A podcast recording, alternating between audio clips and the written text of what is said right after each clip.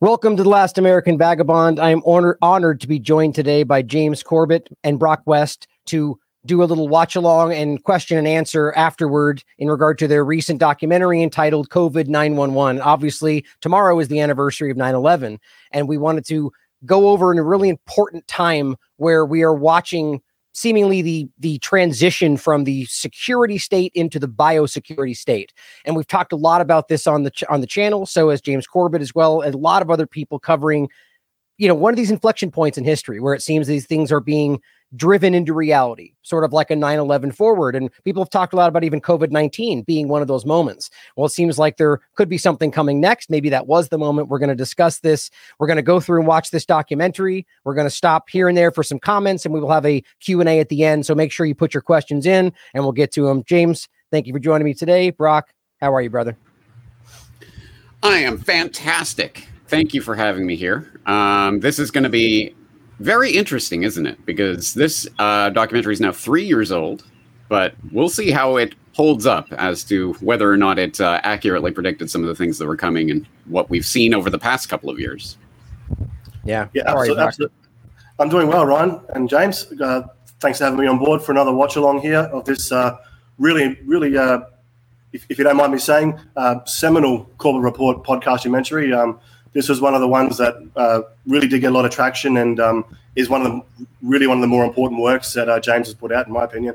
So yeah, it's going to be interesting to see how things have changed in even just that short three year period from uh, the original from 2020 when we originally released it. Yeah, three years in the new normal is like 30 years in the old normal, I guess. So yeah. Here we go. Exactly. Can't you see the grace?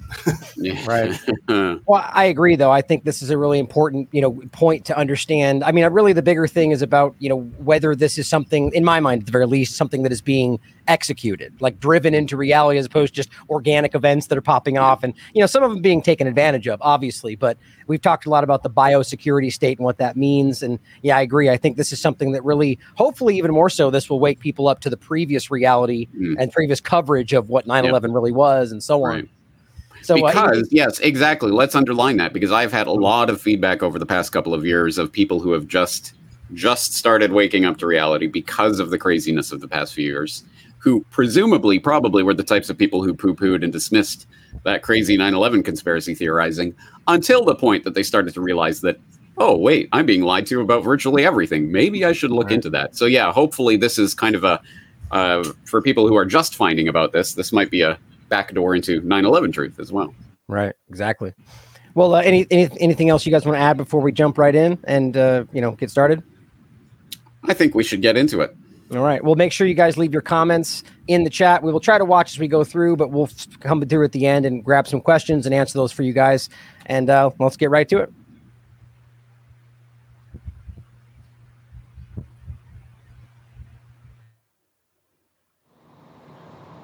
Nine eleven, as we were told repeatedly in the days, weeks, and months after the attack, was the day that changed everything.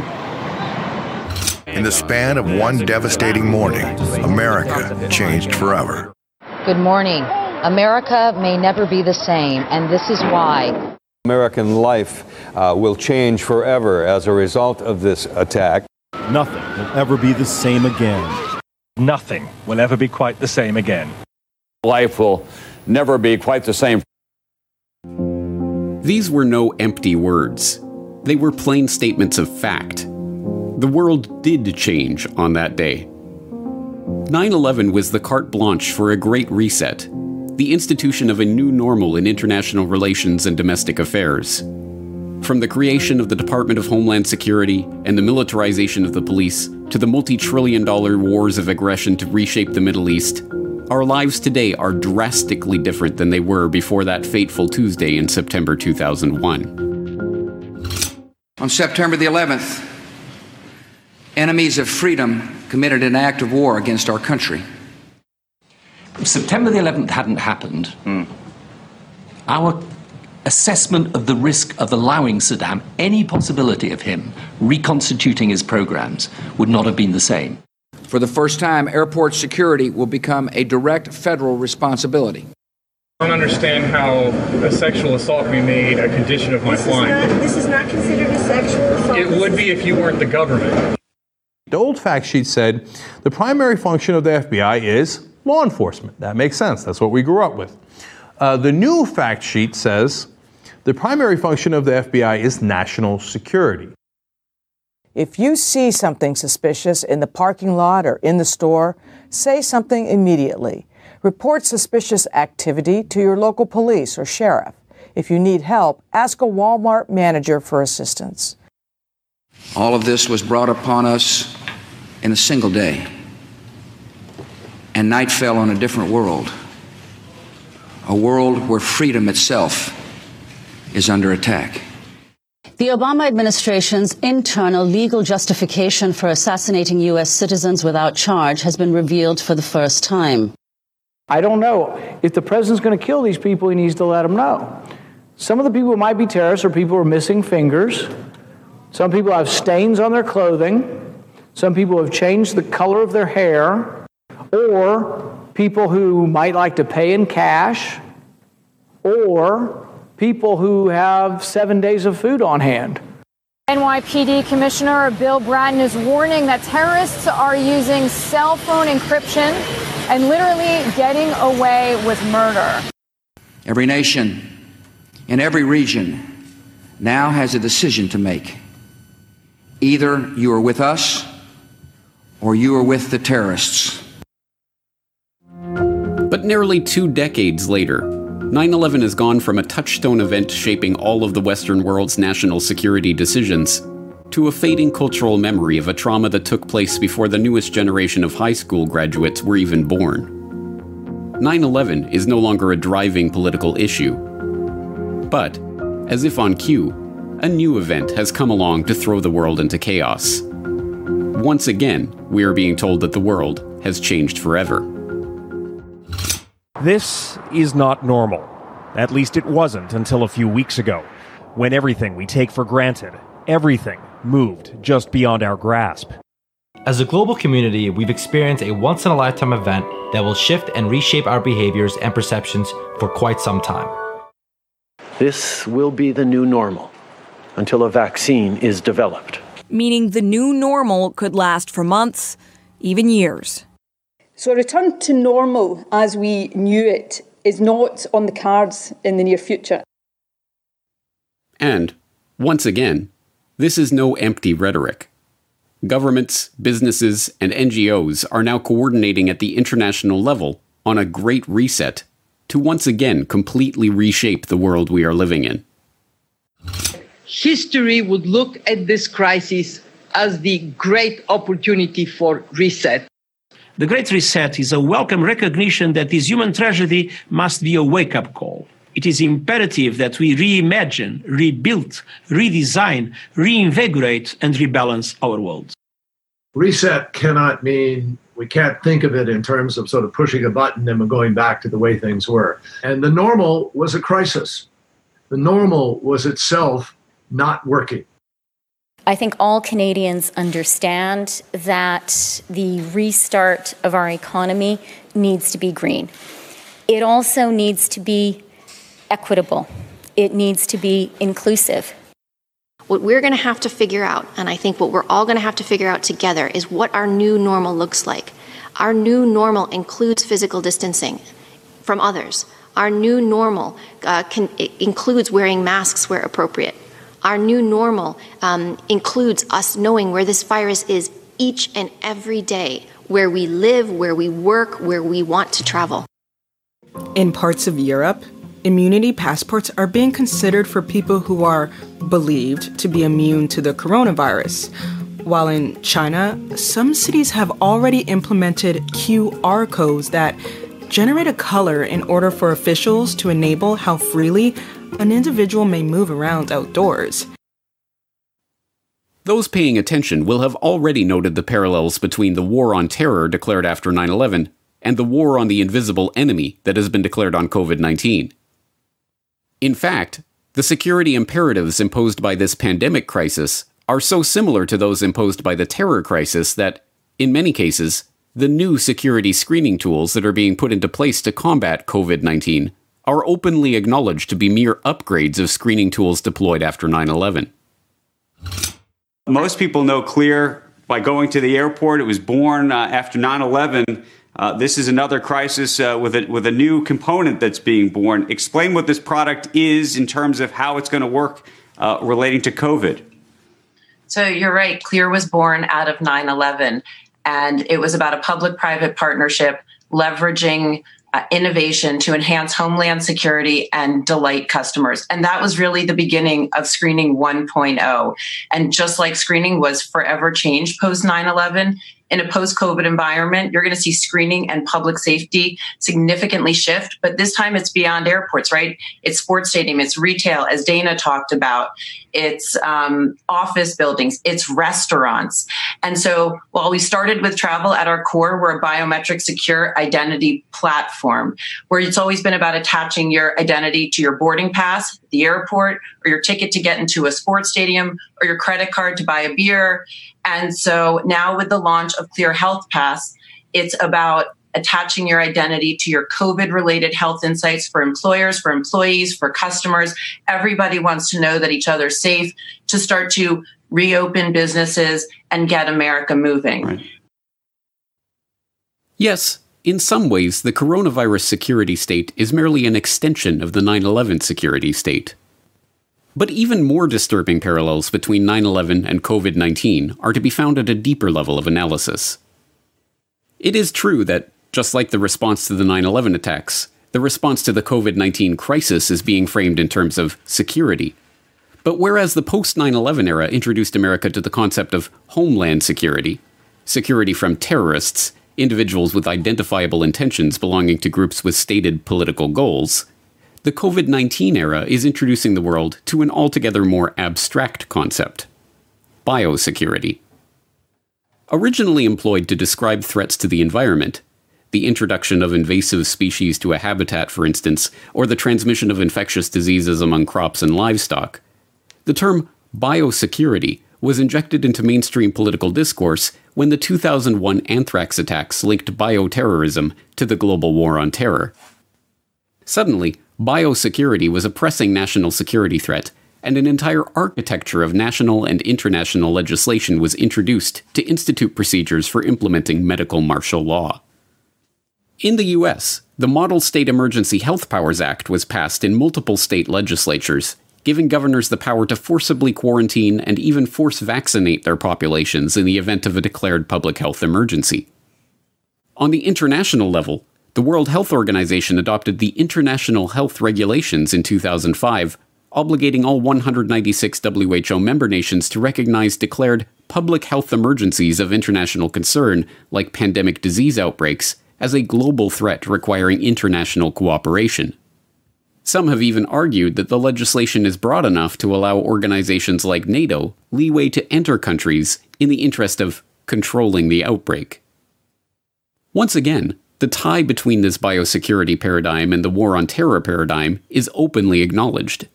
In a 2002 paper on the emerging biosecurity field, two U.S. environmental researchers noted the way that 9 11 had opened the door for biosecurity research and legislation. The events of September 11th and subsequent anthrax assaults have made U.S. policymakers and the public more aware of our vulnerability to organisms released with the intent to cause significant harm, they wrote. In 2010, the World Health Organization issued its own information note on biosecurity, stating that the overarching goal of biosecurity is to prevent, control, and or manage risks to life and health, and echoing post 9/11 declarations about the need for global cooperation in the war on terror, that this goal can only be reached through a harmonized and integrated biosecurity approach based on international standards. What this predictably bland language obscures is the way that biosecurity is used to invoke emergency powers and install new security procedures. Just as the Homeland Security paradigm used the presumed threat of terrorism as an excuse to curtail civil liberties, so too does the biosecurity paradigm use presumed threats to public health as an excuse to curtail civil liberties. In Hangzhou, to enter a tower block, you need to have your temperature taken and registered and you must have an app on your phone into which you input your name, temperature, recent travel, and ID number. The information generates a color code. In Hangzhou, to go out of the community or to public activities, you need to have a green code. This green, yellow, or red code is automatically decided through the system. It uses big data to decide whether you've been to affected districts or come into contact with those people.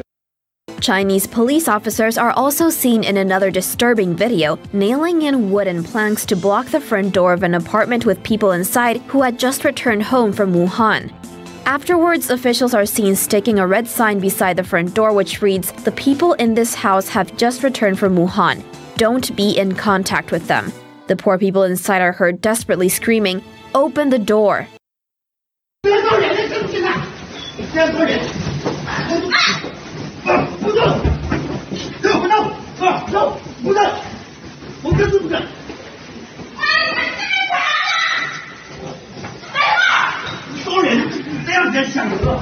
Melbourne is in full lockdown tonight as historic stage four restrictions take effect, forcing entire industries and shopping precincts to close. Health officials say it's the only option to stop the second wave, and we'd be looking at 20,000 cases if we hadn't shut down. Can you like record this? I'm in my pajamas. What's I this? An ultrasound in an hour. because Yeah, I'm she's pregnant, so. Be... Take it easy. What's this about? But I have an ultrasound Just let me finish. in an hour. Let me finish and I'll explain. It's in relation to a Facebook post, in relation to a lockdown protest you put on for Saturday. Yeah, and I wasn't breaking any laws by doing You that. You are actually, you are breaking the law. That's why I'm arresting you in relation to In How can you children, arrest her? That's- my two- Police are preparing to launch their aerial arsenal as part of a crackdown on COVID rule breakers. High powered drones will be used to find people not wearing masks and cars too far from home. Draganfly's public health and safety system uses standard 4K cameras to provide anonymized data on social distancing, heart rate, respiratory rate, and fever detection. My orders are sa pulis pati military. Pati mga barangay. Shoot them dead.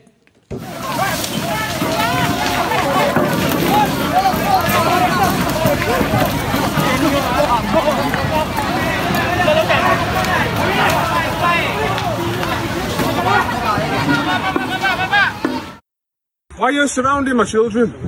Please step away from my children. Please step away from my children. The children are fine. I'm fine. Right, but he's got, I've got cuffs that are too tight on my arms. All I was doing was shopping. I explained to you that I don't have to have a mask on for health reasons. And then three people come up to me, start twisting my arms up. For what? What's done him? Can you tell me why I'm under arrest? Why have I got cuffs on? Right, well, you can't just detain me under what law? Well, at the moment, we don't have specific powers, uh, but they will come very shortly, I'm sure.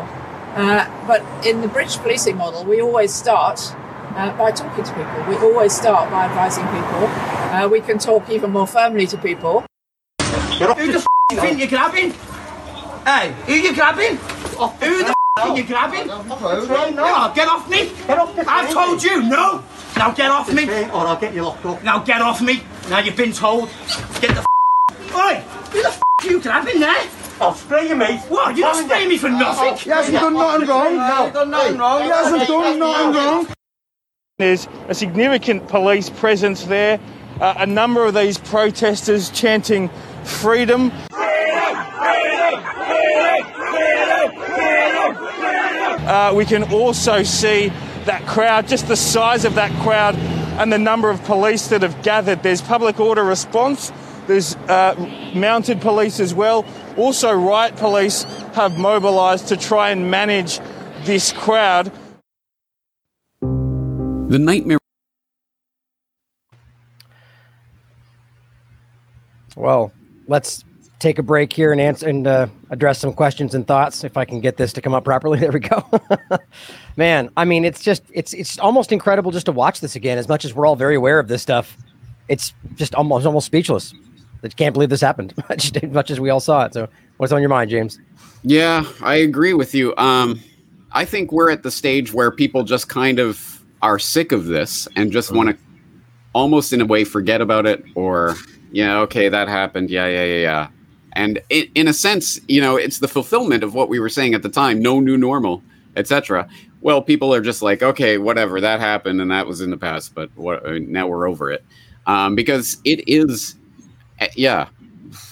Can uh, I, again, I am I'm struggling with words for this because it, this does bring back the incredible trauma that we were going through at that time, that was right there, and that was completely and totally unimaginable by most people before this point. Yeah, okay, we know there's people with big dark agendas, etc. But you know, what what are they going to do? They're not going to show up on your door doorstep arresting you for posting something on Facebook. Yes, they are. Yes, they did. This just happened, and people are already starting to kind of forget the the incredible serious nature of what we've just lived through and what it portends for the future. So, you know, I, I it is good to remind ourselves of this and see the, some of this footage again.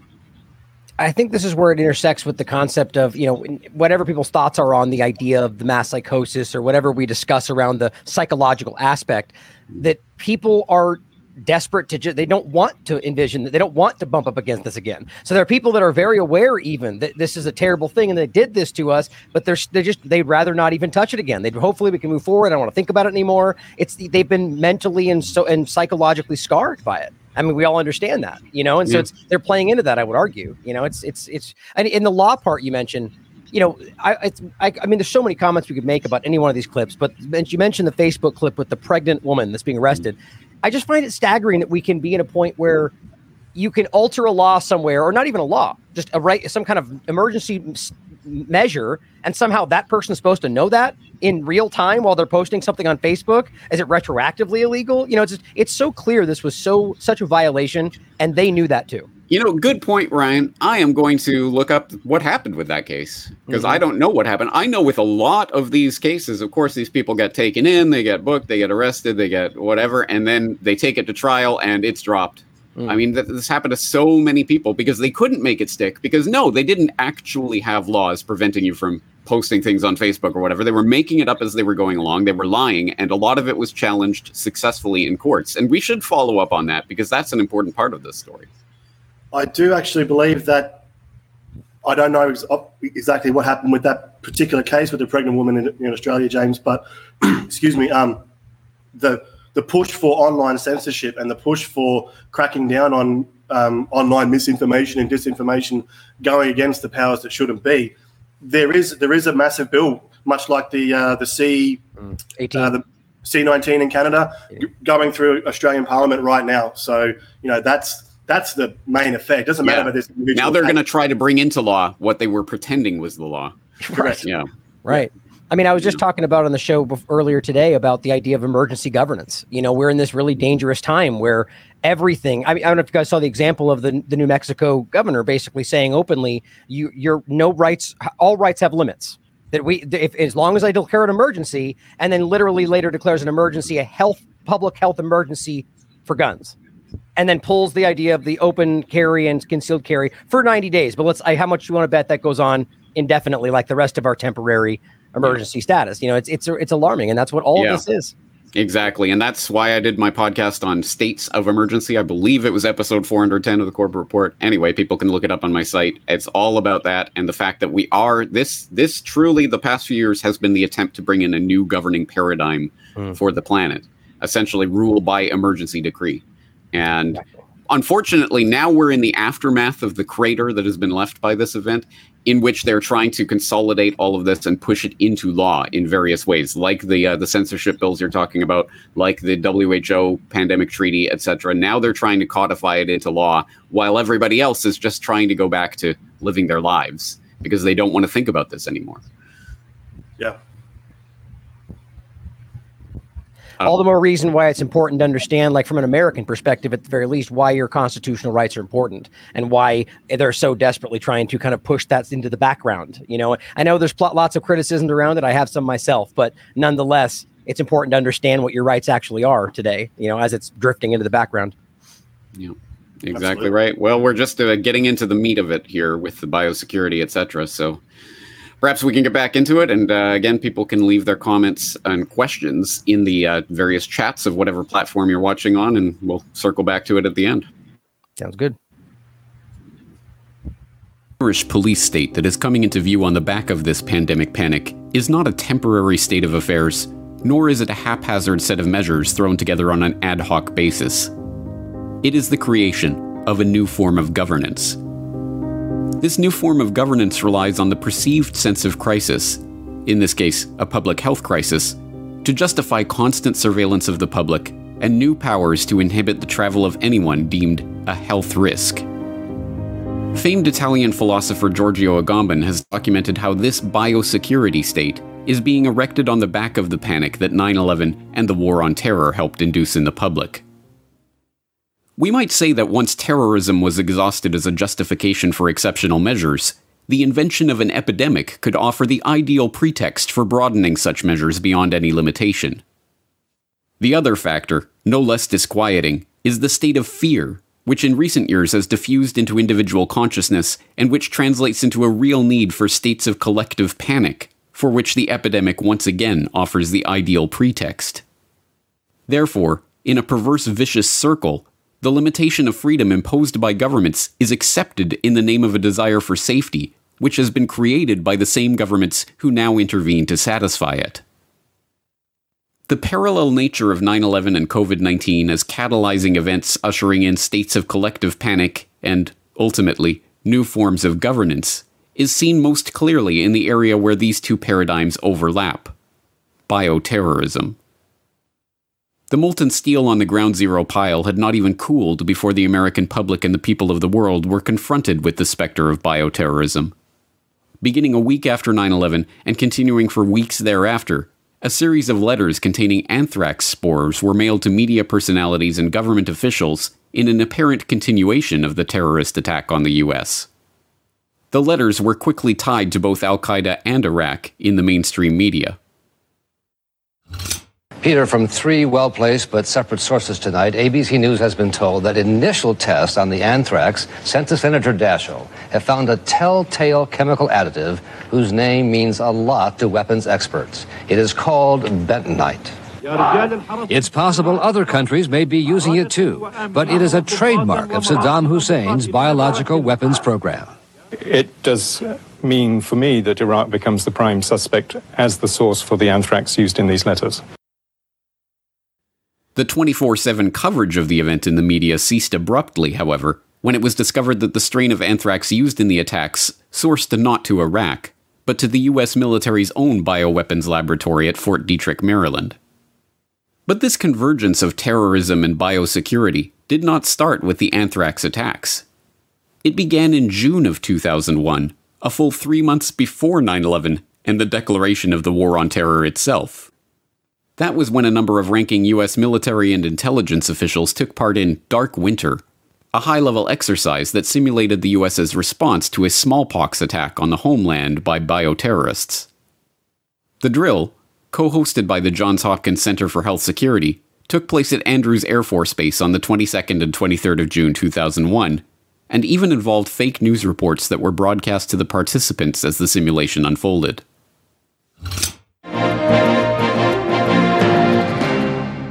On day six of the smallpox epidemic, the White House confirmed that federal government officials and military personnel are being vaccinated. 300 people have died. At least 2,000 are infected with smallpox. Still, no group claims responsibility for unleashing the deadly smallpox virus. But NCN has learned that Iraq may have provided the technology behind the attack to terrorist groups based in Afghanistan. In an incredible parallel, the same Johns Hopkins Center for Health Security that co hosted Dark Winter also co hosted Event 201, a simulation of a globally spreading novel coronavirus pandemic that was held in New York just months before the declaration of the globally spreading novel coronavirus pandemic that hailed the advent of the era of biosecurity. This exercise similarly involved fake news broadcasts. It began in healthy looking pigs, months, perhaps years ago. A new coronavirus spread silently within herds. Gradually, farmers started getting sick.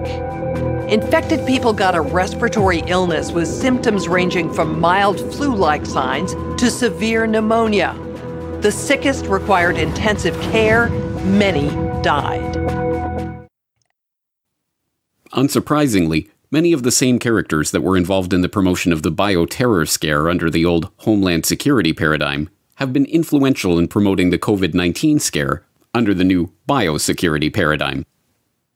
The phrase Homeland Security itself was popularized in Washington in the late 1990s and capitalized on by the ANSER Institute, which formed an Institute for Homeland Security in 1999, led by Randall Larsen, a professor and department chair at the National War College. The Institute prepared a course on Homeland Security, which was to be co taught by Larsen and his National War College colleague Robert Kadlec. Coincidentally, the course was slated to begin on September 11, 2001. Part of the course syllabus included a review of the Dark Winter exercise, which the Institute for Homeland Security co created. The name Dark Winter derives from a statement made by Larsen's colleague, Robert Kadlec, credited as a biowarfare defense expert during the exercise's fake news broadcast. And the problem is we don't have enough vaccine to go around. Meaning we don't have enough vaccine for the United States? Well, I would like to think that, but we don't have sufficient uh, stockpiles for the people in Oklahoma, Georgia, or Pennsylvania, much less for the entire United States population. Well, that certainly doesn't sound encouraging. What do you mean exactly? Angie, it means it could be a very dark winter for America. Sobering. Thank you very much for joining us, Dr. Kadlec. A career officer and physician in the United States Air Force, Kadlec would go on to contribute to the FBI's investigation of the 2001 anthrax attacks and then serve in several key biosecurity related roles in the George W. Bush White House. During this time, Kadlec helped draft the Pandemic and All Hazards Preparedness Act. Passed by Congress in 2006, the act greatly expanded federal power during public health emergencies and consolidated many of these powers in a new office, the Assistant Secretary for Preparedness and Response. Then, in what Kadlec has called just a coincidence, Trump appointed Kadlec himself to that position in 2017. In his role as ASPR, Kadlec oversaw a joint exercise in 2019 named Crimson Contagion. The drill included the National Security Council, the Pentagon, the Department of Homeland Security, and a raft of other government agencies, and simulated the US government's response to a viral pandemic originating in China and spreading around the globe.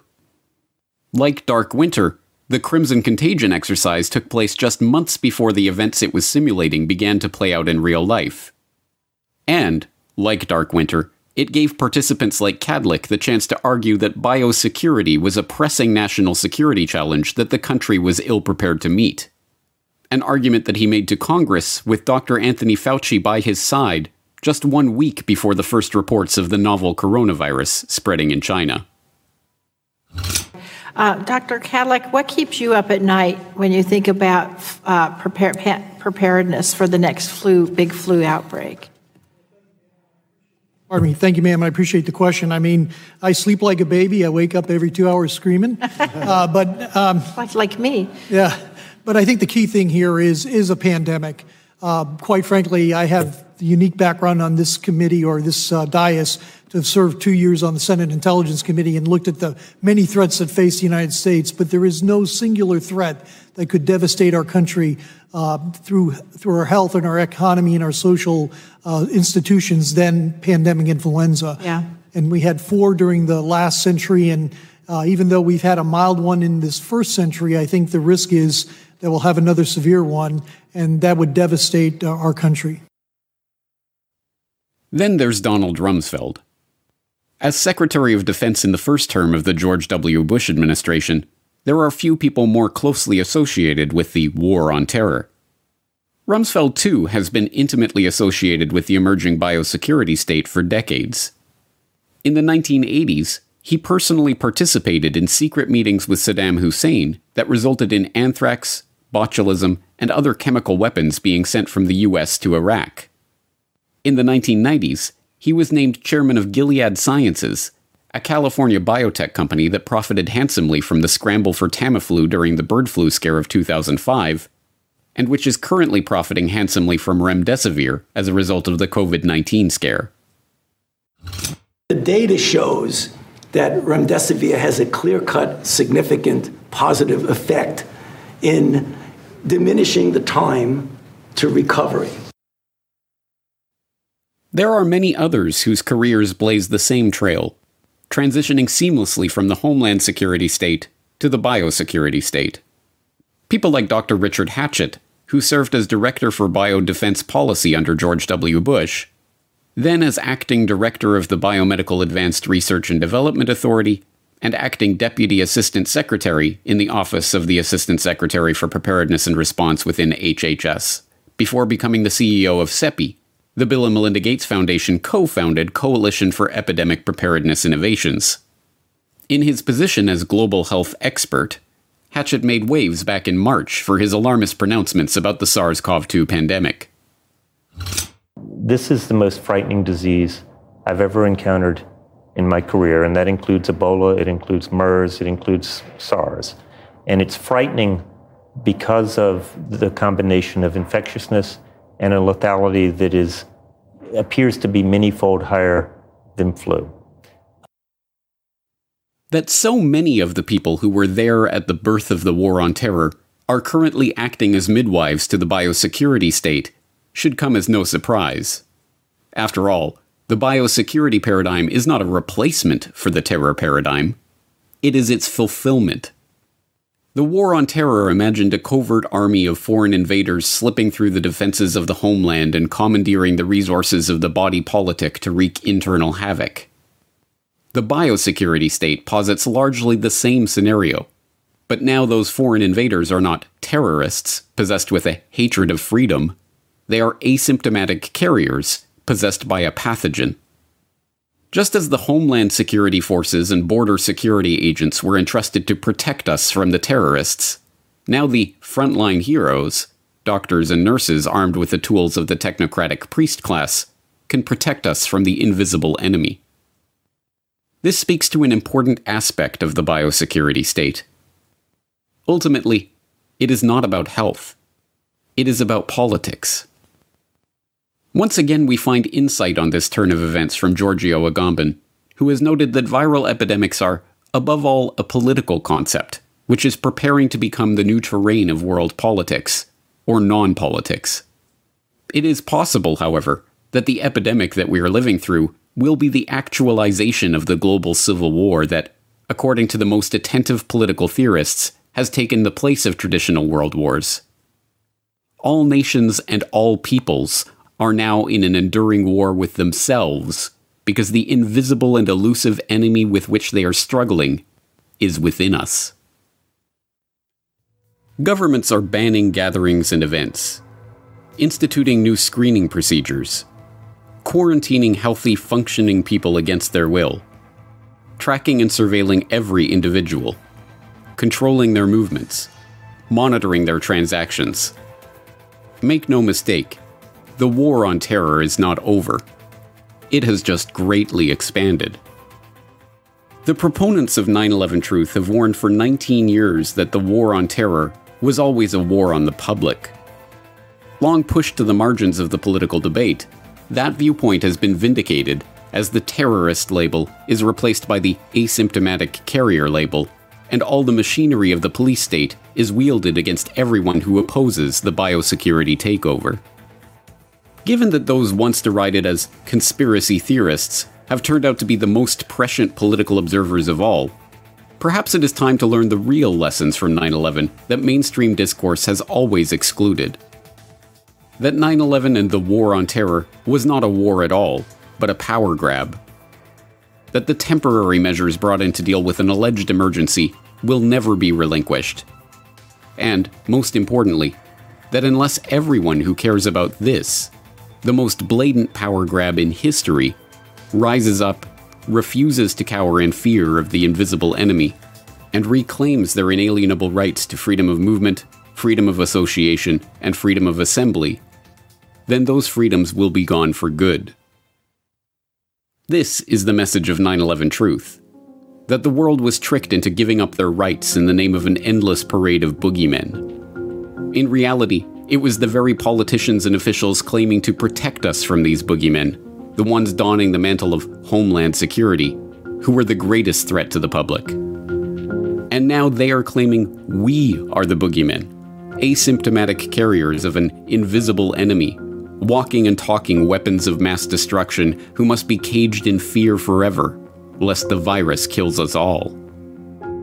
This is a lie, and it exposes what the fearmongers are themselves afraid of free humanity, gathering, talking, working, playing, living. It is no small irony that this year's 9 11 memorials have been disrupted by the COVID scare. The torch has well and truly passed, and the annual injunctions to never forget have been replaced by a litany of always remembers. Remember to wear your mask. Remember to stay six feet apart. Remember to avoid large groups. Remember to stay home. After 19 years, perhaps it is time to admit that 9 11 Truth failed to expose the war on terror lie in time to derail the Homeland Security agenda. But we are entering a new era, and we have a new chance to wake from this nightmare. Knowing this, the only question is will we reject the war on the invisible enemy before it's too late? Whatever our choice, we better make it quickly. A great reset is coming.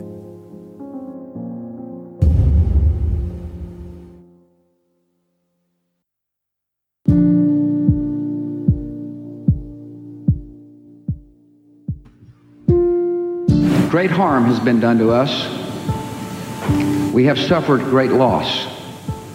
And in our grief and anger, we have found our mission and our moment. Freedom and fear are at war. The advance of human freedom, the great achievement of our time and the great hope of every time, now depends on us.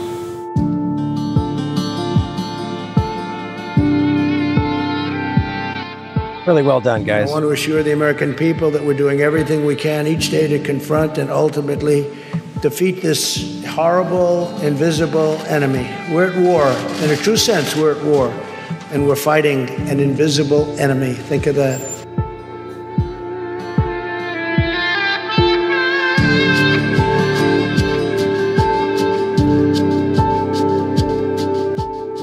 Really well done, guys.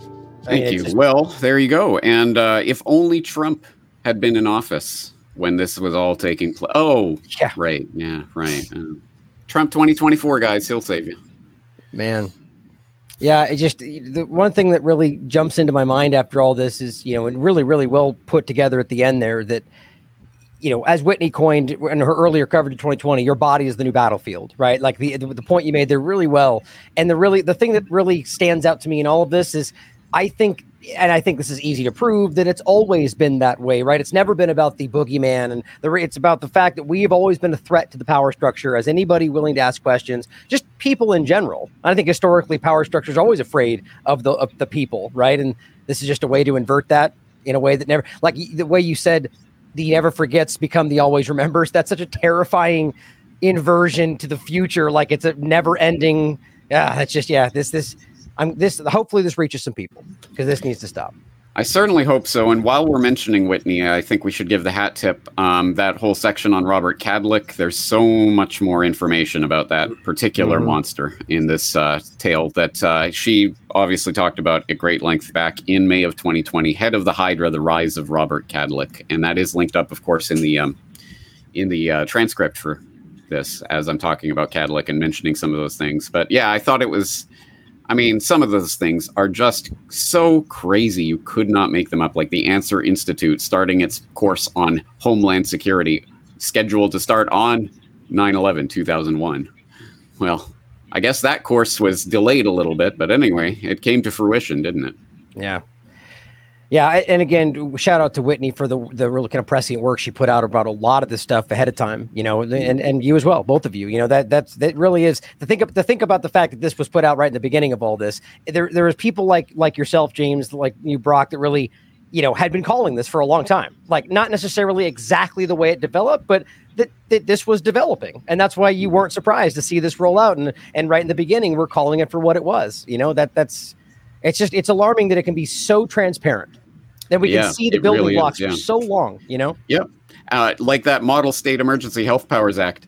I, I, I probably literally cut and pasted that from my podcast from 2009. Like, I mean, that this has been circling around for years and years and years and years and years, and finally, it, they pulled the trigger on it. Um, that was, as I've said before, I think that was the most surprising part for me of all of this. At first, I thought, oh, it's just going to be another Zika. It's going to be another mm. Ebola scare, whatever, where they just b- scare the public, get some, you know, uh, antiviral meds and vaccines sold for their big pharma overlords and then, you know, go back to business as usual. I wasn't expecting they were going to try to actually pull the trigger on this. Mm. Well, to, to, kick off the question, any comments you want to say, Broc, before we get into questions? Any comments or thoughts? Um, not, not particularly. But I'm more interested now, sort of where we are right now from from 2020, from September 11, 2020. Mm. Um, yeah whenever whenever a massive catalyzing event like this does happen, there is to use the Christ opportunity, the opportunity mm. for people to wake up. And I really believe that the whole scamdemic that has really shaken a lot of people out of their slumber a little bit, which I mm. think is positive. And we've got to find the positives. And as James has been doing tirelessly the last few years, you know, finding solutions the way through of this, you know. And a recent example, of course, is the uh, the ULEZ, the uh, ultra light economic zone blade runners who have been uh, taking mm. down these cameras and everything over in London there. Right. Um, and growing resistance, you know, the of people aren't getting boosters anymore, and like after maybe their sixth or seventh one. But anyway, like there is a stronger resistance to this now. I'm not saying that, of course, this couldn't happen again. I'm, I'm pretty sure they're planning for that. It seems to be like that anyway. But from from 2020 to now, what are some of the positives that we can kind of take out of it, if, if, if anything at all? You know, that's the question. That is the right way to frame it. And uh, for myself, from from my perspective, I think you're right. At least the realization that um, that people have had that they are being lied to, which has occurred on a massive scale that we haven't seen since I would say the 2008 economic crisis. I saw a lot of people starting to question their reality at that time, but um, this was probably orders of magnitude larger than that. Um, it's a humongous opportunity, as you say, to cash in on that. But unfortunately, it's also. Uh, it, I, I, keep going back to the, the framing this in terms of 9 11 and seeing where we are in the timeline of the development of 9 11 truth and understanding versus COVID untruth and understanding. And as I see the it start to develop, I see also the exact same things that happened to 9/11 truth, where everyone can agree we were lied to, and we, we definitely did not get the truth, and we, it was covered up, and there was all sorts of shady shenanigans going on. But then you get the division into 18,000 different flavors of you must believe this exact thing that I believe, otherwise you're the shell, which is of course can be started by literal infiltrators and cognitive infiltrators and others trying to do that. But unfortunately, it doesn't take a lot of effort to get people to um, to basically bif- or bifurcate or break it to 18,000 different directions um, at the drop of a hat. And un- unfortunately, I think we have the possibility of that happening here too. Again, if you don't believe exactly what I believe about all of this, then you're the shell infiltrator uh, operative and uh. blah, blah, blah, and excommunicate. So, what is coming my question then, I, I know this isn't the positive thing that you're looking for, but my question is what is coming together as a result of this rather than what is being blown apart? Because yeah, I think people's trust in in mainstream media, et cetera, has been completely blown apart and eviscerated. But what is coming together as a result of that? And I don't necessarily see incredibly uh, hopeful signs in that regard. Well, I mean, I will add. I mean, it's all—it's about kind of the way you look at it, because things that might be breaking apart in a way are rebuilding in other ways, right? Like mm-hmm. we're kind of, in, I guess, the idea of let's say trust and authority, like you're saying, mainstream media, but like doctors, uh, you know, the scientific studies, you know, like there's a whole new understanding about that today from a lot of people that are it's it's amazing that we always ever framed it that we were supposed to trust anybody or you know that we shouldn't the idea that we should have been questioning everything the entire time is a new thought for a lot of people today. And so as much as that's kind of shattering what they thought was something they could trust it's it's building this new understanding that these people should have never been blindly trusted. Not politicians not doctors not scientists. We should have always been questioning. So it's a good and a bad you know? So i, I get your mm. sentiment though. It's it's hard people are really in a in a bad place for a lot of people right now. They're very uncomfortable. They feel very out of sorts. But I hope we can use that momentum to build into something good. To put a good point on it, if we can. And I, they're oh, they're willing, and and like Broc was saying, they're open to something different. Some people that have never once questioned mainstream things are now going like, what else is out there? Like I see that as a positive myself. Yeah.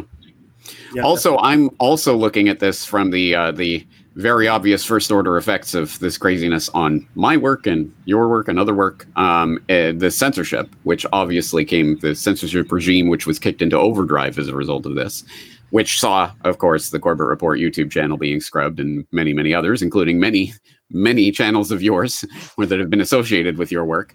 and that has absolutely had an effect. I mean, it struck me again. I don't dwell on this, I don't think about it, I don't orient myself any differently today than I did three years ago.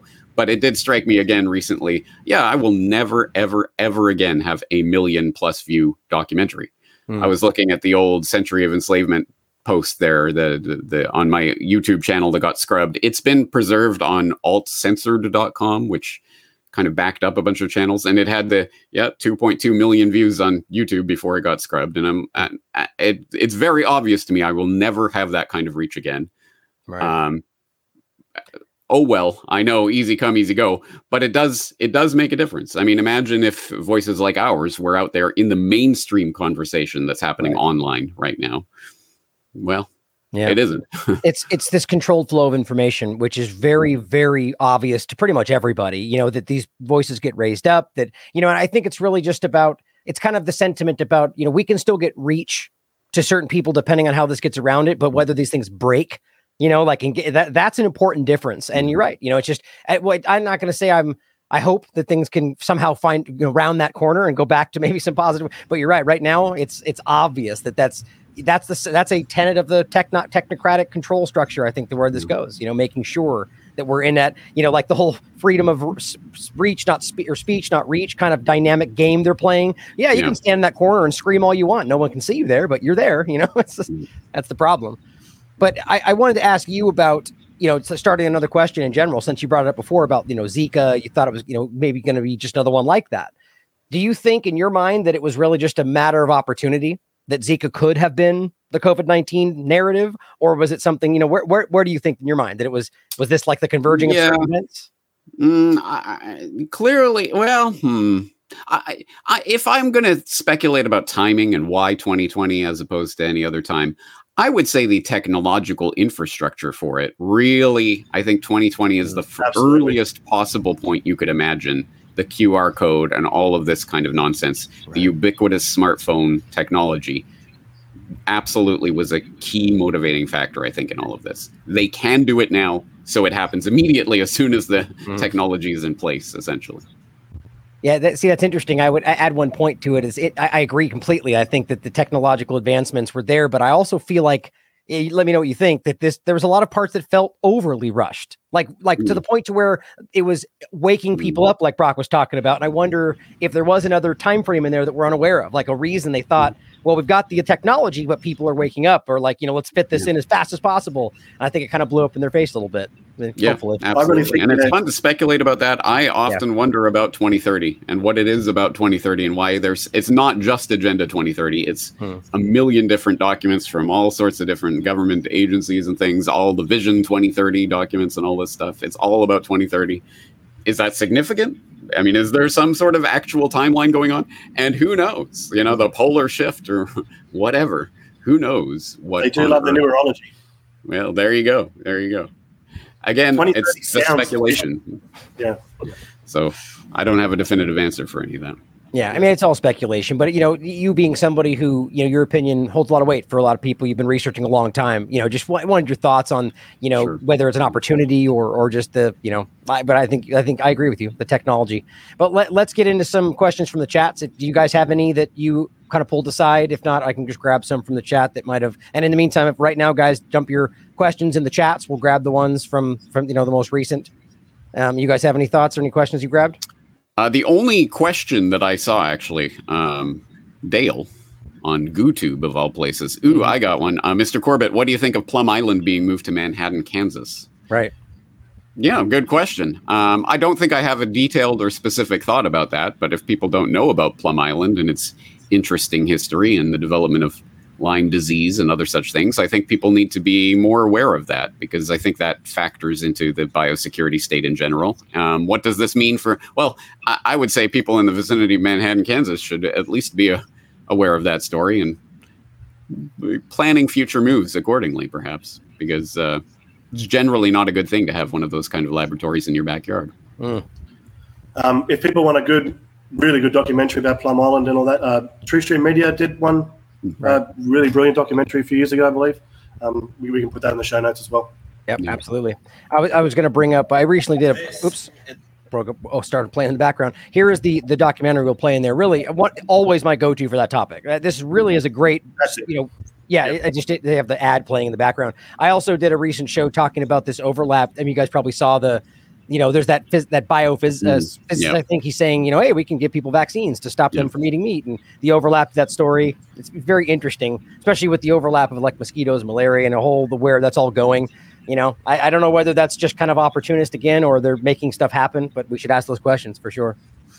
Well, here it is. I mean, again, technologically speaking, we are on the cusp of all sorts of things that medically speaking would have been unthinkable before, and all sorts of ways of tinkering with people at the genetic level and otherwise to do things that would have been unthinkable before. And what do you know? All of a sudden, nature is striking back, and all these novel diseases and things are, are suddenly popping up for some reason in the vicinity of bioweapons labs. Oh, you know, whatever. Anyway, let's just go on. And it's climate change, James. And, but the worst part is it's the self-licking ice cream cone because mm. the problem, regardless of how it's generated or by whom, or even if it's real, or even if it's just 100% synthetic, doesn't matter. The problem will be used as the justification for the coming solution, which will, of course, actually only exacerbate the problem. So, right. You know, this is exactly the same as 9 11 and the whole terror state scenario. Yeah, yeah. The whole the whole uh, you know climate change overlap is such an interesting kind of just set narrative around these things because like even with like the fires oh well it turns out it was arson. Well still the fires were worse because of climate change. Hmm. it's kind of like you know the, the covid-19 argument that it would have been worse if you didn't have the injection. It's yeah. like well i guess we'll never know. Yeah exactly. Right. Let's see. Uh, here's a question. Um, uh, Vinticus from uh, Local says, how, how much do you guys think the powers that ought not be operate on the fallacy of the isolated system? Meaning actually believing they or their future generations will never negatively be affected by the narratives and systems they create. Interesting. Mm. What do you guys think?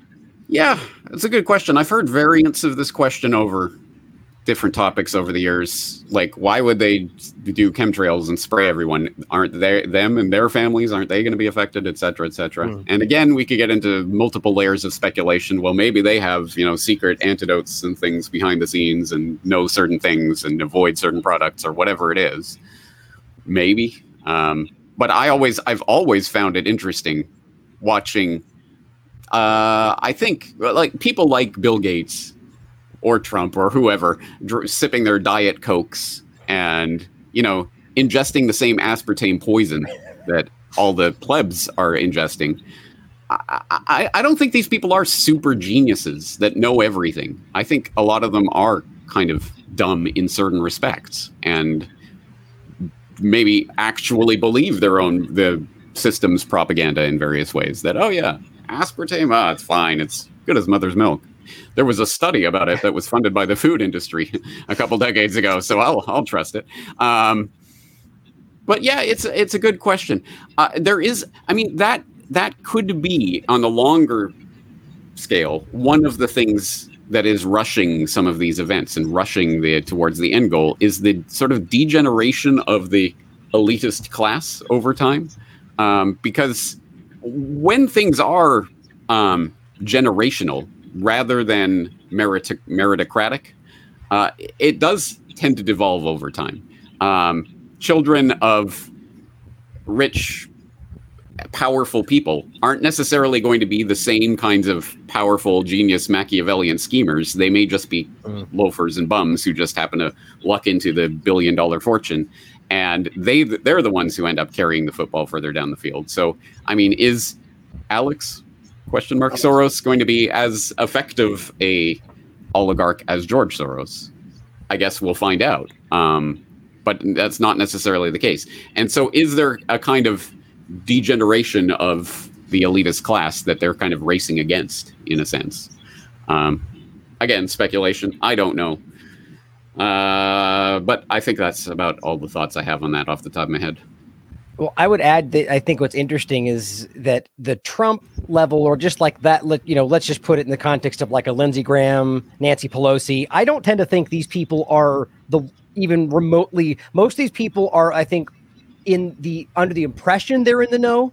You know what I mm-hmm. mean? But they're not Yeah, really. You know, you know. sure. So ultimately, they are the ones drinking these sodas, and they think Right, they've got all the information. But you know, and then the question becomes the people that might be the ones pulling their strings, whoever Right. they may be. And it's not like in the know is an on-off switch. Yeah, You exactly. could be completely in the know on this, but completely Right. out of the know on that. You could be halfway in the know. You could be twenty percent in the know. Right. Right. Like Yeah, it's again, it's hard to know for sure, definitely. But I, you know, I, I think what's the question is, I think a good one, even if we can't answer it, that it, there's got to be an explanation there, right? Either it's not, either they don't think that it's hurting them, themselves in the long run, or they know a way they they're convinced that it won't hurt them, or something like that. But or yeah, it's multi- again uh, multiple different explanations for different people who Hmm. have their own motivations and i think I, I think some of them really do buy their own propaganda on the transhumanist dream ultimately you know we are the ones who are going to upload our consciousness and be the cyborg rulers of the world there are i'm sure some factions of the oligarchy that genuinely believe that and thus who cares what's happening to you weird biological meat slabs that's not going to affect us and our perfect silicon bodies of the future Mm. Terrifying. Well, here's a question from Lee Sween Machine. Do you think injected people themselves are part of the surveillance state, and to what degree? And then, secondly, is there uh, validity to the unnamed mystery Bluetooth videos, compatibility, Wi-Fi, nanotech? I think that's like the whole, you know, suddenly you're compatible or that magnet stick and the whole thing. But first, just do you think injected people themselves are part of the surveillance state, and to what degree? I think that's an excellent question.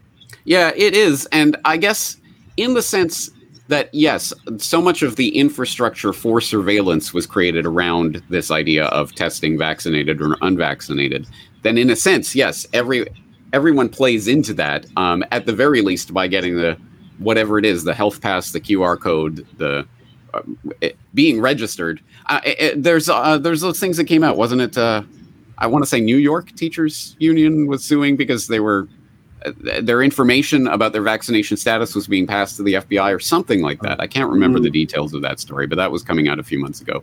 Anyway, yeah, so there is a surveillance state that's being built around the vaccines. As to the specifics of like, you know, microchips in the vaccines or some specific thing like that, I don't have definitive evidence of that, but I did I did find it very very interesting that that was the way that the fact checkers took it immediately. When people like for example, when Bill Gates and I want to say this was at the very beginning of COVID. Was it before COVID? He did a Q&A on Reddit and I remember a lot of people pointed to it where he said, "Yeah, I'm pretty sure this was probably March, April, May, something like that, 2020, where he was saying um, something to the effect of digital health certificates to find out who's been injected and who hasn't, whatever, something along those lines.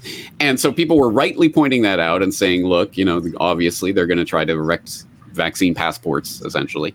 And but that the way the fact checkers then picked up on that is they'd find the person with the Facebook post with you know 14 views and go, look, this guy says Bill Gates is putting microchips in the vaccine, but he didn't say that. Blah blah blah. And so I just I found that whole conversation almost it well it was almost suspicious how that was honed in on as if that was what people were really talking about here.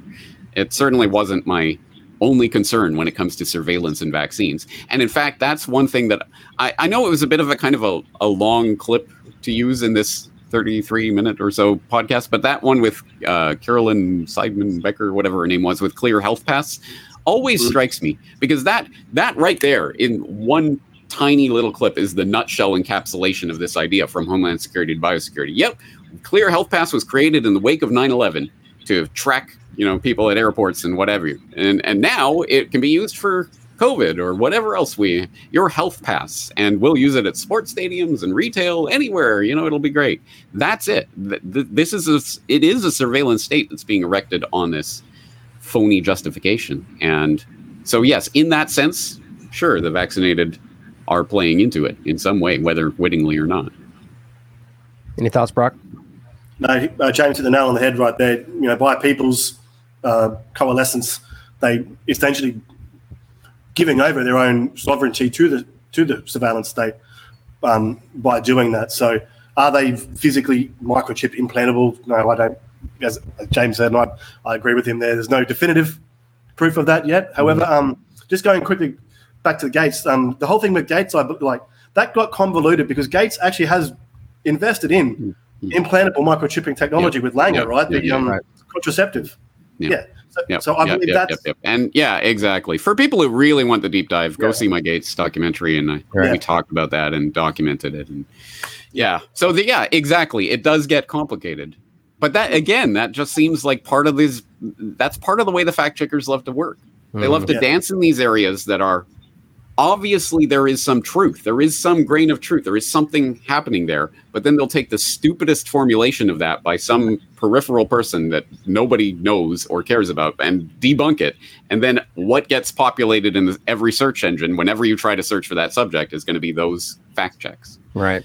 Well, I, I would also add too, and I think this is a very real tactic. Doesn't mean that every time this happened that therefore the opposite of what they say is true. That shouldn't be anybody's logic. But that I do believe there's an, a, a level of putting out like a cartoonish version of something that is real in order to make people dismiss mm-hmm. it. Like, and I'll take it one step further and it's just hypothesizing. Well, first of all, I love what you said there because yeah, I, I don't think obviously what he was asking doesn't seem to be in relation to the how they will use this to surveil, right? Like the, the passports and stuff. But that's a great point because that is the way the the people that are vaccinated are in effect by that used to surveil everybody, right? Pharmacovigilance and so on. Mm-hmm, but what's mm-hmm, interesting is you can overlap this, and w- again, nothing we can prove is in real time actually happening. But for or t- for instance, there was the injections that were put forward during this that weren't necessarily in inside, but ha- did have an RFID tracking tag of t- it was a type of vaccine or syringe rather that you could use, and this was discussed during COVID, and then. P- People like us were saying, here's an interesting uh, development. And then that got conflated with there's vaccines or chips inside the syringe. And so people acted like that actual syringe wasn't real, even though it was. And it was a, a mm-hmm. valid floated concept. But to take it to the extreme, which I kind of feel like he's asking, I don't think it's a it's a valid topic to get into the concept of nanotechnology and whether or not there is some level of surveillance that is possible because of the technology being used. Like Yeah. we just talked about the uh, the Wi-Fi router kind of 3D mapping Right. conversation. There's all these things that people don't even think about. Yeah. I And then would say it's, it certainly is possible. And I have absolutely no doubt that it will be employed in the future if they can get away with it. It's just, uh, do I know that it's happening right now? I I don't know that for certain. agree. But I yeah, agree. this is it's absolutely and and again, it seems like part of a strategy to put it out there ahead of time so Mm. That it can be debunked. No, it's not in these vaccines. And then when it comes out, inevitably, if it ever if it ever comes out and, and comes to it and comes to a head, it'll be like, well, yeah, but it's good for you. And everyone Yeah, everyone who believes the fact checkers will just go, well, yeah, it didn't used Right. to when you said that before, you were crazy. Right, And now when you say it, you're right, but you're still wrong. I was gonna say, well, James said it, it was fake, but now it's real, even though it's the same thing. but and uh, one last part I would add is that if you really overlap this on the, the technology side of it, people like Charles La- Charles Lieber, Robert Langer, Langer mm. being a co-founder of Moderna, their very research from all the way back then, and now the peak of it right now is getting into like, a 2023 study they put out literally gets into the concept of internal biosurveillance. I mean, even mm. the point of using oc- ocular, like having real time info, not like a like a movie, but info that can be decoded as video. That is what the person's seeing. Now, that's not saying that that's being used, at- in but the point is that that's what they're talking about, and it's kind of like the logical evolution of the same tech that they're using in injections. So it's just a, it's a crazy thing to think about, and I think you're right. As they put, they, it ends up being that even us talking about this now is the very reason it gets debunked, even though it's actually in the process of being made. That's a mm-hmm. terrifying reality. But yeah. Mm-hmm. Anyway, so uh, let's see what else we got in here. I got a uh, Got a question? question um, from the Odysee uh, chat. Uh, Awaken the Nation, James. Are they leaving out medical tyranny in the definition of the term fascism? And uh, yeah, in a sense, yeah. Well, okay. If we take fascism in its most literal sense of corporatism, the merger of corporate and state power, um, then yeah, I mean that is the perfect encapsulation of this past few years. It, it's the big pharma I won't say big pharma takeover because I uh, I'm not sure they're necessarily in the driver's seat, but absolutely this is the big yeah. pharma slash government merger um, into the biosecurity state.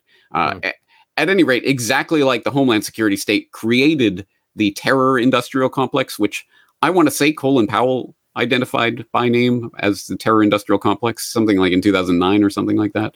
Um, at any rate, yeah, now it's the biosecurity industrial complex, and it is a big ka-ching ka-ching billions upon billions upon billions upon billions of dollars per year from for now until kingdom come come um presumably. So yes that is a huge aspect of all of this and it's probably the easiest i would say it must be the easiest way to wake up the sort of the normies who may not, may have missed out on this. Uh it just beggars my imagination how the the left for example who 10, 20 years ago, Big Pharma was one of the big mm. evils, right? The big evils. But now they're literally singing odes to Pfizer. The cognitive dissonance has got to break at some point. I just cannot believe that people can can be completely converted over like that without seeing what has happened, especially now that it comes out.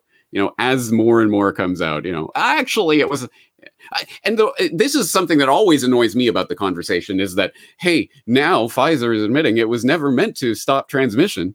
Well yeah yeah yeah we hello ryan and myself and many others right. were telling you this even before they even developed the damn things. It was right. in their own words. I, the future of vaccines i have it in there. They're saying this does not prevent transmission. This is not even meant to do that. But now it's like some big revelation. Well anyway now that you know that can you start questioning whether maybe there was some sort of you know financial um, opportunity right. here that may have been capitalized on that anyway i just I, th- I feel that must be the easiest way to get people to see what's going on. It was big pharma and it was money.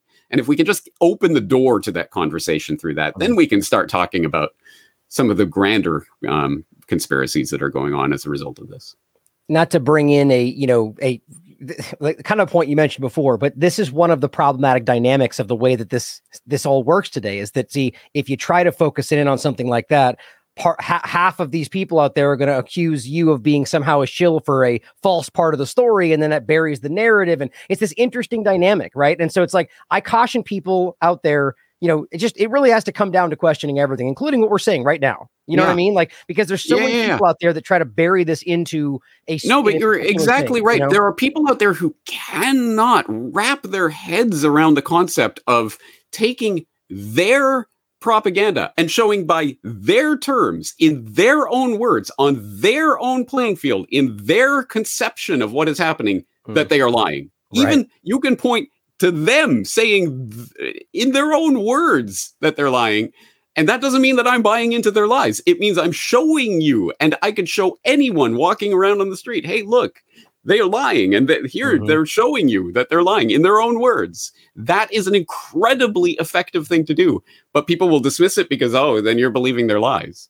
Right. It, yeah, it's self-defeating, and it it really pains me that so many people do not understand that basic concept. And it's the same thing with with 9-11 I, I, encountered that many many many times. No you can show in their own words here in the 9-11 commission report that they absolutely are lying about this other thing they said over here. So does that mean you're believing them about their story? No i'm showing you that they're liars. They are yeah. telling you. This is great evidence. It's a weapon that you can use in the information war to wake people up.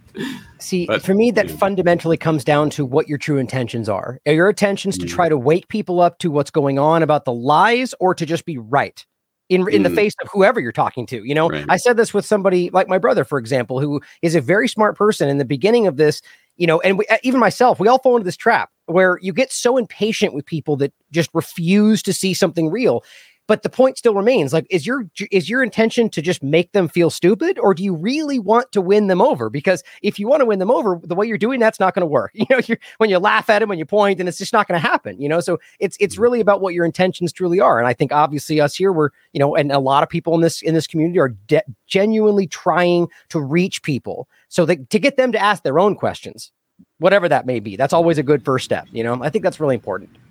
Absolutely well, uh, do you guys want to get any more questions? You let me know. It's uh, I know I don't know what I know you're you're up. Uh, I forget what your time is. You're it's oh, night for you over morning there? for me. It's morning 11, 11 15, so I'm okay. Um, okay. But uh, I, I, wanted to get back to another point, um, mm-hmm. which again is kind of reminding ourselves.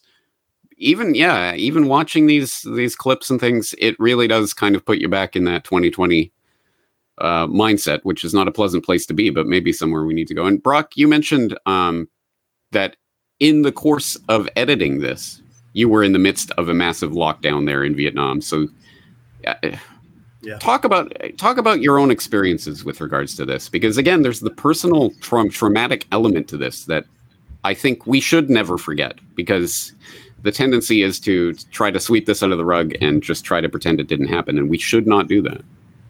No, absolutely not. Uh, but it's unfortunate. Well, it's a it's a mind-saving technique that humans have that we tend to like to block out and forget traumatic experiences. You know, and that that does us in, in a scenario like this actually a disservice, I believe. But it is it is confronting to go back to it. I was taken straight back to the middle of the lockdowns that we had here in Vietnam. It was about three months of lockdowns. Um, it was tough. It was horrible. I had a um, me and my wife just had our son. He was mm-hmm. not even one years old at the time, yeah. and we are in a small house. Small house. We were we were able to leave the house and go down the street, but then the street going onto the main street from our alleyway was blocked off on both sides. So we're essentially trapped within a, a few hundred meter radius. Um, the food was brought in every day. Luckily, I saw it coming, like a lot of people did, and we stocked up more than sufficiently. So we we're okay in that regard. But yeah, the mental aspect of it, the psychological aspect of it was pretty goddamn confronting, I got to say, and, and traumatizing. Um, I mean, you think first couple of weeks, okay, oh, we're dealing with this, I guess, but you get into week seven, week eight, week nine, and I started to you, you lose you lose your mind a bit. It's yeah. it's torture.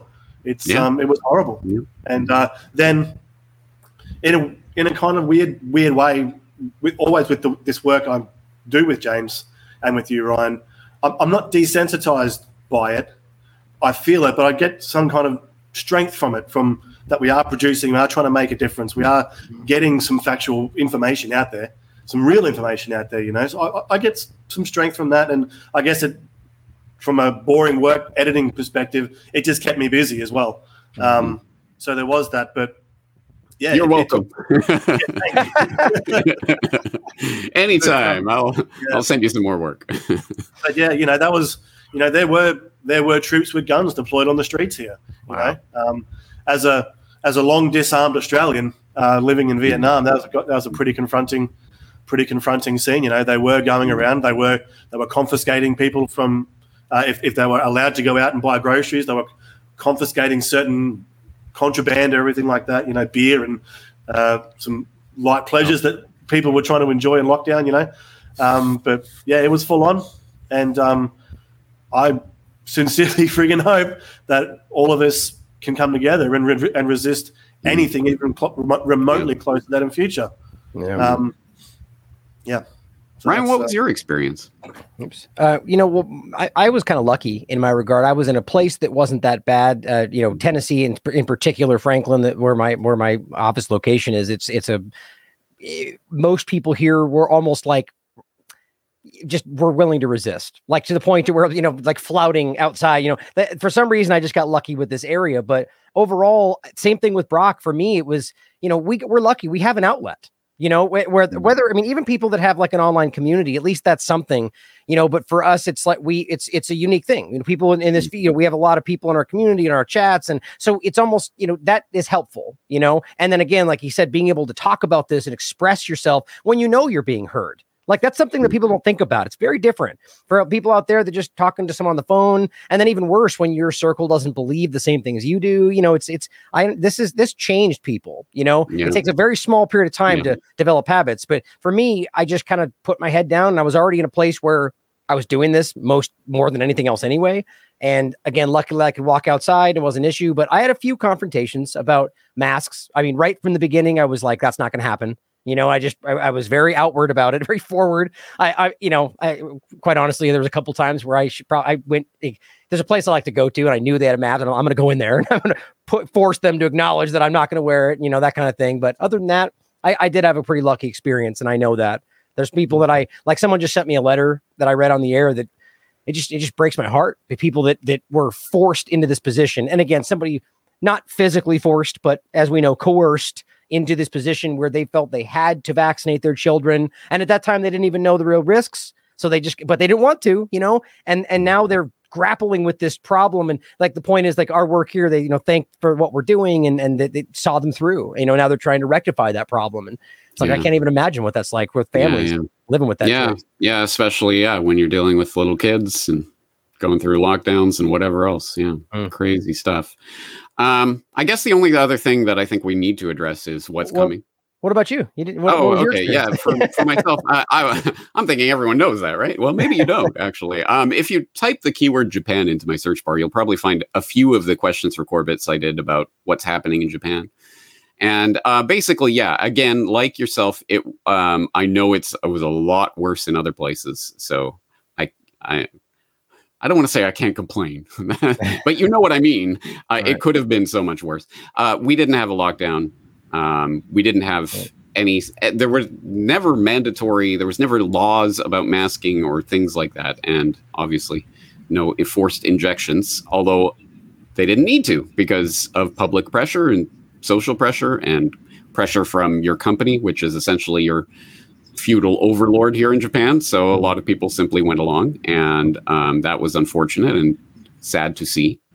But that meant that we could live in our own little bubble, and uh, I was able to get out of my house and do things. In fact, yeah, the the Japanese response was funny in some respects because all uh, basically every company and what have you would um, say, you know, on your uh, on your uh, weekend off or whatever, like you don't travel, you're not going to leave this, you're not going to go anywhere, right? You know, you and everyone was basically tacitly agreeing to that. Meanwhile, the Japanese government was giving out special travel vouchers and like ten thousand yen if you go to this prefecture or whatever. So people were like pretending with their work, oh yeah, I'm going to stay home and just stay in my house for the weekend, really going on vacation. So yeah, it was a weird weird mishmash of uh, responses. So yeah, uh, unfortunately, there wasn't the great big resistance movement though.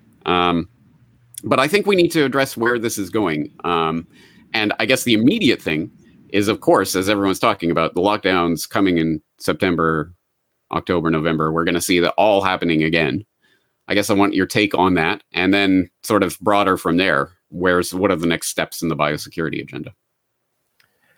Well, from my perspective, I mean, I see this it's already back. Like I think we need to be real about that. I mean, there's mass mandates, schools have already shut down. You know, in a general sense, I if I'm guessing, it doesn't. I don't see how they execute this in a way that creates the same kind of situation. Mm-hmm. The lockdowns. I feel like what, what you know, just again predicting that that this will drive into a position of of the feelings of this beginning again and then something different's going to happen whatever that means yeah climate change you know what yeah. something else yep. that will create a new level of fear and panic that will justify sort of the same direction yep. now i don't i'm not saying that i think that's necessarily going to happen that's what i think i see them beginning to do i want to take kind of a positive step on this and i really believe that I thought I thought this last time, and I really still see it there. Maybe not on every topic, but that most people were a little uncomfortable with what was happening, you know, that we're pushing mm-hmm. back on these things. And then it, it kind of culminated with the bivalent shot where even there people were like, okay, no more, you know? And I think that now that's going to trigger a lot more questions. And I think mm-hmm. that hopefully people will push back enough to where maybe we force them into another re- regrouping stage, which we, we know it never stops. They'll regroup and yeah, exactly. Right. Level, yeah. But that might be a positive. And then everything was better forever. yeah, yeah, no, yeah it doesn't tend to work that way. But no, but you're right. There can be times of uh, it is a war of attrition mm. and we got to keep beating them back every time they come, and yep. fundamentally address the you know the basis of all of this. Uh, Broc, what do you think? Um, I think it just it's important to keep it at a macro level. Of course, we can all go into the finer details of things, but 9/11 to COVID, there used to be the big terrorist boogeyman, and as we have painstakingly documented, the terrorist boogeyman's gone away now, magically disappeared, been written out of the script, and now human biology itself is being shone as the terrorist. You know, we're the virus, we're the we're the threat to the earth, and that's the macro level that I come at it from. Mm. And I think everyone on everyone on the planet can get on board and see how that is not just fundamentally wrong, but evil and completely sinister and completely against the antithesis of what free humanity is, free, independent, sovereign people are. We're not ter- we're not bioterrorists by our nature, by our biology, and um, I think I agree with Ryan completely. That I think, as they tend to do, sometimes they push the envelope too far, way too far, and it has snapped a lot of people out. At least in my in my local circles here, with my circle of friends here, there is no minority of us conspiracy theorists or anything like that anymore. All of us know it was BS. All of us know to differing levels of degree that there was a plan, that it was an agenda, that there, there is still something coming forward, you know, and that it is a, it has an anti-human um, nature to it by its by its definition, you know. So that's what that's where I try to stay at. That that's that's the fight. That's yeah psychologically resisting that humans are these, you know, where the asymptomatic we're the problem. Yeah, we're the problem. Yeah, like that's. Yeah if we give into that in our in our psyche, then we really are lost. But I don't. Yeah. I don't see that. I don't see. I don't see it in the, at least in my circle of friends and the people I associate with online and and in general public. Like, yeah, it's that's not how it yeah. is. That's just and and that in itself suggests the the way forward, doesn't it? If if this is an anti-human agenda, we have to be pro-human, and all of the things that define us as human beings, as social creatures, whatever you want to call us, that that come together and physically participate in uh, they what do they call it? Physical distancing. Well, f- physical closeness, being together, uh, manifesting, a- agreeing, disagreeing, engaging with each other, but being together and moving forward. And we are, to the extent that we are the problem, well, we are also the solution and uh, it's not going to come from some Absolutely. WEF or whoever coming in around and telling us what to do with our lives. Absolutely right. Um, on the experiential note, I will say that yes, I, it really does strike me. There have been two events in my lifetime that were 100% psychological trauma that absolutely could not be. I mean, you, it it truly did create a, a different world in a sense. One was 9 11. I remember vividly going through that day. And I one one image that always sticks in my mind is going home on the the C train, the Calgary Light Rail Transit, on from work that day, going home. Uh, literally, you could hear a pin drop. Absolutely no one saying anything.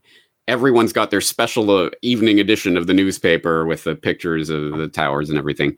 And somebody had like the their AM transistor radio turned on with the news just and that was literally the, the ride home. And I, I you know I'll remember that forever. That was obviously a traumatic event. Similarly when they started shutting down the okay the NBA isn't going to play their season and all of this stuff and just everything starts shutting down and eh, the entire world starts going absolutely bonkers. That was a similarly um, traumatic event for a lot of people. But that does imply just like after 9-11 you're, you're right. They, they, they need something else or something different. And in my early when i was first going down the rabbit hole and waking up 9-11 truth and all this i was thinking oh well basically they're going to continue this terrorist thing but they're going to do it bigger. So it's going to be a false flag nuke or whatever right? Then okay fair enough. That's always up the sleeve. They could always pull out something like that but that isn't the way that it transpired. But yeah it does have to be something orders of magnitude bigger or different or something that people aren't expecting in order to have that same psychological effect. Because you're right. I don't think just them coming out and saying, look, trust us this time, it really is bad and you really should stay home. I, that's not going to work. It's not going to work in the same way. So it has to be something different. And we all know something different is coming and they've got a million different options up their sleeve. So, yeah, I think what Broc said is extremely important to recognize that this is an anti human agenda, that we are being essentially trained to hate ourselves and each other. And so the real solution to this is to come together and to, to be to be human in all of its nastiness and glory, everything right. that that entails. Which well means said. disagreeing on certain finer points too, from time to time. Of course. Absolutely. Yeah. It's paramount.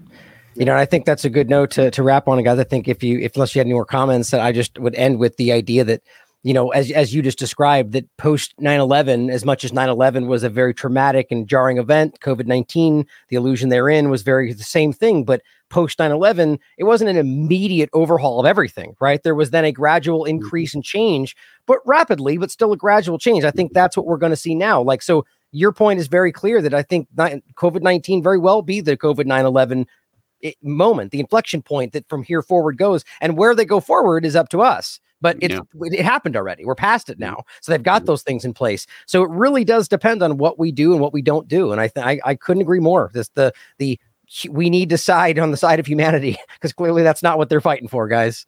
Yeah. Well, thank you, thank you guys for doing this again. I'm honored to be part of this again, and I really think this is going to wake some people up. So, anything else you guys want to leave us with before? I just want to thank you for doing what you do. And uh, if there are any of my listeners here that don't follow you at thelastAmericanVagabond.com, why not? Absolutely, you should. And as one of the one of the people who has definitely kept his head screwed on straight for the past few years, I do salute you in the work that you're doing. Well, thank you. It means a lot to me. Well, it's my pleasure to have you guys, and uh, we'll leave it there. And, and also, thank you, Broc, for an incredible edit done under incredibly trying Always, circumstances. absolutely. So. I mean, if you if you guys don't happen to know, Broc also does some clips for for TLAV, and he really just t- as I as I put in the actual, I think in the in the the the description, the editor extraordinaire, and I mean that. So, thank you. That's your official title now, by the yeah, way. yeah. hey, I've been called worse. That's for damn sure. All right. Well, I'll leave it there, guys, and uh, thank you for being here. And as always, everybody out there, question everything. Come to your own conclusions. Stay vigilant. Thank you.